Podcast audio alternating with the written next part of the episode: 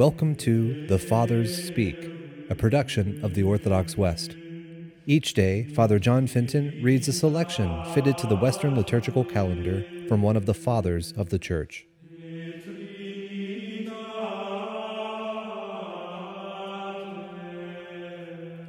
From a sermon by our Father among the Saints, Athanasius. How fine a thing it is to move from festival to festival, from prayer to prayer, from holy day to holy day.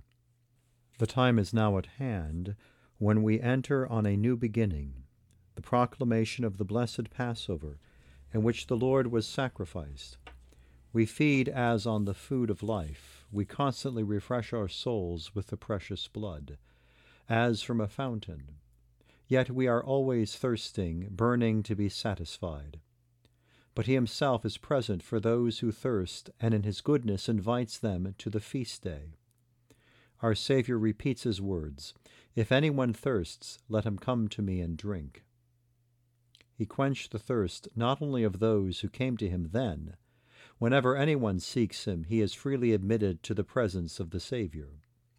The grace of the feast is not restricted to one occasion. Its rays of glory never set. It is always at hand to enlighten the mind of those who desire it.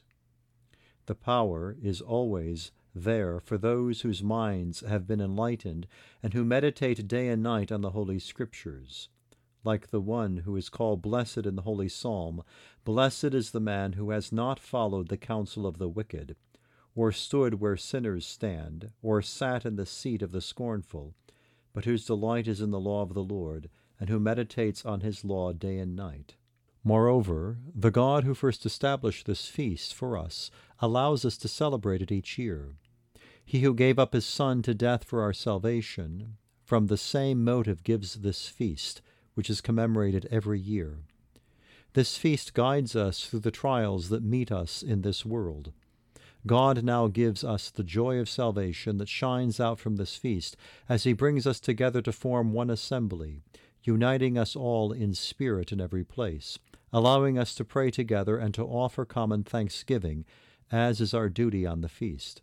He gathers to this feast those who are far apart, and brings together in unity of faith those who may be physically separated from each other.